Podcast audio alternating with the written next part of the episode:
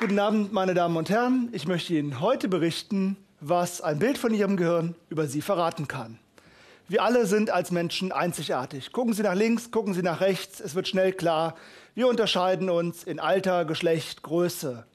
Darüber hinaus sind wir aber auch unterschiedlich in so Dingen wie unserer Persönlichkeit, in unseren Fähigkeiten und Vorlieben, ja, und auch in unseren Erkrankungen. Und genauso wie wir als Menschen ist auch jedes unserer Gehirne einzigartig. Es gibt zwar einen gemeinsamen Bauplan, wenn man so will, aber der lässt genug Spielraum für interindividuelle Variationen. Das heißt also, von Ihnen, das wage ich jetzt einfach so zu behaupten, sind keine zwei Gehirne identisch. Die Frage, die sich nun stellt, ist, wie hängen die Eigenschaften der Gehirne zusammen mit Aspekten wie Persönlichkeit, mit Gedächtnisleistung, mit dem Alter? Diesen Fragen nachzugehen und die Prinzipien des Zusammenhangs zwischen Gehirn auf der einen Seite und Verhalten auf der anderen Seite mathematisch zu erfassen, das ist der Kern meiner Arbeit. Und das ist nicht nur relevant als psychologische, neurowissenschaftliche Grundlagenforschung, sondern hat auch wichtige klinische Auswirkungen, auf die ich am Ende zu sprechen komme. Die Grundlage für alle unsere Arbeit ist die sogenannte Magnetresonanztomographie. Viele von Ihnen haben ein MRT wahrscheinlich schon in der Klinik gesehen, einige haben vielleicht auch drin gelegen. Für die wissenschaftliche Arbeit hat das MRT zwei entscheidende Vorteile. Zum einen, es kommt ohne Strahlenbelastung aus. Das unterscheidet es zum Beispiel vom Röntgen oder vom CT. Der andere Punkt ist, dass wir mittels des MRTs in jeweils nur fünf bis zehn Minuten Informationen über das lebende menschliche Gehirn sammeln können. Auf der einen Seite Informationen über die Struktur, also die Größe und die Form. Auf der anderen Seite können wir aber mit anderen Sequenzen, auf die technischen Details gehe ich hier nicht ein, auch dem Gehirn quasi beim Arbeiten zugucken. Wir können Aktivität messen, wir können Interaktionen zwischen Gehirnregionen messen. In der Regel werden relativ große Kollektive von Versuchspersonen untersucht, Hunderte, Tausende von Leuten. Und der erste Punkt, den wir adressieren müssen, ist, die Einzigartigkeit. Ich hatte gerade gesagt, das ist ja eigentlich das, worum wir uns interessieren. Das Problem ist aber, wenn wir statistische Modelle nachher entwickeln wollen, dann stört es uns erstmal, dass jedes Gehirn anders aussieht. Wir müssen also gleichsam diese verschiedenen Gehirne in ein gemeinsames Koordinatensystem bringen und uns dabei natürlich merken, wo war die entsprechende Stelle im jeweils individuellen Gehirn.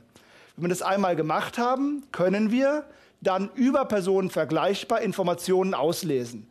Informationen zum Beispiel über die relative Größe von mehreren hundert Regionen im Gehirn. Ist es bei Ihnen hier vorne größer, bei dem anderen vielleicht hinten etc. Oder wir gucken uns an, wie aktiv sind bestimmte Gehirnregionen oder wie sind sie miteinander vernetzt. In jedem Fall kommen wir auf eine große Datenmatrix. Da haben Sie vielleicht 1000, 2000, 3000 Leute und für jede dieser Personen haben Sie eine Reihe von Informationen. 1000, 10.000 individuelle Werte für diese Person. Und das Wichtige, was wir dann natürlich auch noch haben, ist etwas über die Person selber. Als ein Beispiel, wir können zum Beispiel für einige tausend Leute das Volumen von ganz vielen verschiedenen Regionen im Gehirn messen. Also haben wir 3000 Leute als Beispiel hunderte von Regionen. Wie groß waren die jeweils? Und dann wissen wir für jede Person, wie alt war diese Person. Unsere Aufgabe ist es nun, Muster in den Bildgebungsdaten zu finden, die es uns erlauben, auch bei einer neuen Person, also die nicht Teil unseres Trainingsdatensatzes war, eine entsprechende Abschätzung, jetzt wie zum Beispiel des Alters, vorzunehmen. Und da kommen wir in ein ganz allgemeines Problem aus dem Bereich maschinellem Lernen, künstliche Intelligenz. Wenn Sie genug Daten haben, dann finden Sie in Ihrem Trainingsdatensatz immer eine perfekte Lösung. Und die wird immer nur ganz schlecht auf neue Personen, neue Fälle übertragbar sein. Overfitting nennt sich das im Technischen.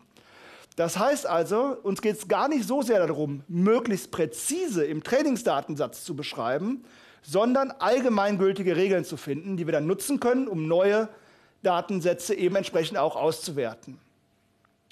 Wenn wir das jetzt zum Beispiel für das Alter machen, sieht das so aus dass wir immer einen Teil der Trainingsdaten zurücklassen, ein Modell entsprechend trainieren, gucken, wie gut hat das gepasst, dann das Ganze wiederholen, das Modell immer weiter verbessern, bis wir irgendwo dahin kommen, dass wir sagen, so, das müsste eigentlich das Optimale sein. Dann wenden wir es bei neuen Probanden an. Und was wir dabei sehen, ist, dass wir über die Erwachsenenlebensspanne 20 bis 80 das Alter einer Person basierend auf fünf Minuten, wo Sie nur im MRT liegen und nichts machen müssen, auf circa vier Jahre genau abschätzen können. Kann man natürlich fragen, wozu soll das gut sein? Ich kann ja auch einfach meinen Personalausweis zeigen. Aber der interessante Punkt ist, was wir uns eigentlich damit angucken, ist das biologische Alter der Person. Wie alt sieht das Gehirn aus? Und das kann durchaus von dem chronologischen Alter, was sagt Ihr Pass über Sie, abweichen. Wenn Sie eine solche Untersuchung bei Demenzpatienten machen, wie wir es auch getan haben, so sehen Sie, dass die entsprechenden Gehirne gute zehn Jahre älter aussehen, als es die Personen eigentlich sind. Also Sie haben einen Demenzpatienten, der ist Mitte 60 und der Algorithmus sagt, also basierend auf dem Gehirn würde ich sagen, der ist mindestens Mitte 70. Ähnliches sehen wir auch bei Patienten wie zum Beispiel Morbus Parkinson. Nicht ganz so extrem, aber auch da wirken die Gehirne älter und dieses Voraltern, das wird immer deutlicher, je länger die Erkrankung schon angedauert hat. Aber auch in der Normalbevölkerung sehen wir da eine Varianz. Personen, deren Gehirn älter aussieht, als sie es wirklich sind, sind in der Regel in vielen kognitiven Tests, Aufmerksamkeit, Gedächtnis etc., schlechter, als es Personen sind, wo wir sagen, das Gehirn sieht, oder der Algorithmus sagt genau genommen, das Gehirn sieht jünger aus, als diese Personen es wirklich sind. Das heißt also, wir haben letztendlich hier eine Beschreibung der individuellen Varianz, und zwar eine quantitative Beschreibung. Grundsätzlich, das gebe ich aber gerne zu, ist das etwas, was durchaus ein Radiologe subjektiver und nicht quantitativ auch machen kann. Wenn Sie einem Radiologen ein Bild zu Befunden geben, dann wird immer eine Antwort oder eine Aussage des Radiologen sein, sieht das Gehirn altersentsprechend aus. Nun, das Schöne ist aber jetzt, mit diesem selben Framework, mit diesem selben Vorgehen können wir natürlich nicht nur Alter untersuchen. Wir haben immer dieselbe Situation. Hier haben Sie eine Datenmatrix, viele Leute, unsere Trainingsgruppe, für die haben wir sehr viele Informationen über das Gehirn und eine Information, die wir vorhersagen wollen. Jetzt sehen wir mal nicht das Alter, sondern sehen wir mal etwas, was ein Radiologe überhaupt nur mit Ratewahrscheinlichkeit feststellen kann, das Geschlecht. Geben wir das einem Algorithmus und lernt der diese Unterscheidung zu treffen, sind wir bei ungefähr 80, 90 Prozent korrekter Klassifikationsrate nachher. Ähnliches gilt auch wenn wir zum Beispiel dem Algorithmus beibringen, zu unterscheiden, ist das, Ge das Gehirn eines Demenzkranken oder eines Gesunden, ist das, Ge das Gehirn eines Parkinson-Patienten, eines Gesunden, eines Schizophrenen, eines Gesunden. All das immer auf denselben Daten. Das heißt, Sie brauchen nur diesen einen Datensatz der Person, aber je nachdem, worauf Sie Ihre Algorithmen trainiert haben, sag mir das Alter voraus, sag mir das Geschlecht, sag mir, wie sehr sieht das aus wie ein Schizophrenie-Patient, Sie lernen also immer nur verschiedene, an verschiedenen Trainingsdaten Entscheidungen zu treffen und können das alles auf Basis desselben Datensatzes dann entsprechend bei der Person anwenden. Und darüber hinaus können wir sogar in den Bereich gehen, der lange Zeit auch in der Psychologie umstritten war, ob er überhaupt eine, eine hirnorganische, biologische Basis hat. Persönlichkeit. Wir alle haben unsere Persönlichkeit, das ist klar was die, wo die Psychologie eine lange Tradition hat, ist dahingehend, bestimmte Persönlichkeitsfaktoren zu unterscheiden. Offenheit, Gewissenhaftigkeit, soziale Orientierung. Was wir nun probiert haben, ist, können wir wiederum mit demselben Verfahren, also Trainingsdaten, wir lernen den Algorithmus an und geben dann eine neue Person, kann der Algorithmus vorhersagen, wie die Persönlichkeit einer Person ist. Und interessanterweise geht das relativ gut. Wir haben nicht die Präzision wie beim Alter. Vielleicht muss ich sagen, noch nicht. Aber wir klären immerhin circa 20 bis 30 Prozent der Varianz auf. Das heißt, in der Tendenz nach liegen wir auch bei solchen komplexen Fragestellungen wie Persönlichkeit, wiederum nur auf Basis eines zehnminütigen Gehirnscans, schon sehr richtig. Das Gleiche können Sie auch machen, zum Beispiel, indem Sie das Arbeitsgedächtnis vorhersagen. Auch da können wir über entsprechend trainierte Algorithmen schon relativ gute Vorhersagen treffen. Beim Arbeitsgedächtnis geht es noch deutlich besser als der Persönlichkeit. Da erklären wir 70, 80 Prozent der Varianz auf in der Bevölkerung. Die Frage ist, wo geht nun die Reise hin? Warum wollen wir das machen? Es ist sicherlich von der Seite der neurobiologischen Grundlagenforschung extrem spannend. Wo wir aber eigentlich sehen, wo die Zukunft ist, wo wir hinwollen, ist die klinische Anwendung. Nehmen Sie einen Gehirnscan und ich kann Ihnen sagen, ist diese Person ein depressiver Patient oder eine gesunde Kontrolle? Brauchen wir das? Ja, nicht wirklich. Das kann letztendlich der Arzt, wenn er den Patienten vom Wartezimmer in, seinen, in sein Behandlungszimmer begleitet und mit ihm ein bisschen redet, dann ist der ähnlich gut wie der Algorithmus. Wo es viel interessanter wird, ist zum einen der Bereich der Frühdiagnostik. Denken Sie gerade an neurodegenerative Erkrankungen. Da haben wir früh noch relativ wenig symptomatische Stadien. Und wenn wir da objektive Befunde generieren können aus dem Gehirn, die sagen, okay, dieser Patient, dieser fragliche Patient, dem geht es eigentlich noch recht gut, aber das Gehirn sieht schon so aus, als ob da eine Parkinson-Erkrankung hintersteckt.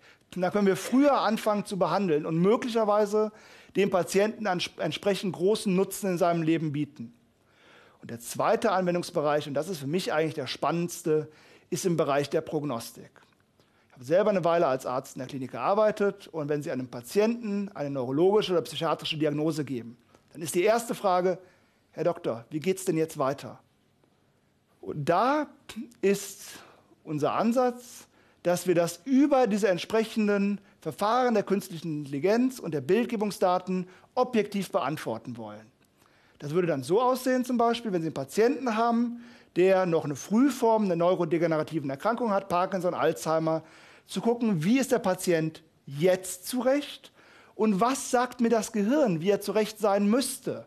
Das heißt, wir blicken quasi hinter das, wie der Patient sich selber präsentiert, das, wie er im Moment noch zurecht ist und schauen, wie ist denn das Gehirn zurecht. Und die Vermutung wäre dann natürlich, dass ein Patient, der momentan ganz gut zurecht ist, aber wo das Gehirn eigentlich nahelegt, dass es ihm viel schlechter gehen müsste, dass der auch in absehbarer Zukunft sich klinisch verschlechtern wird.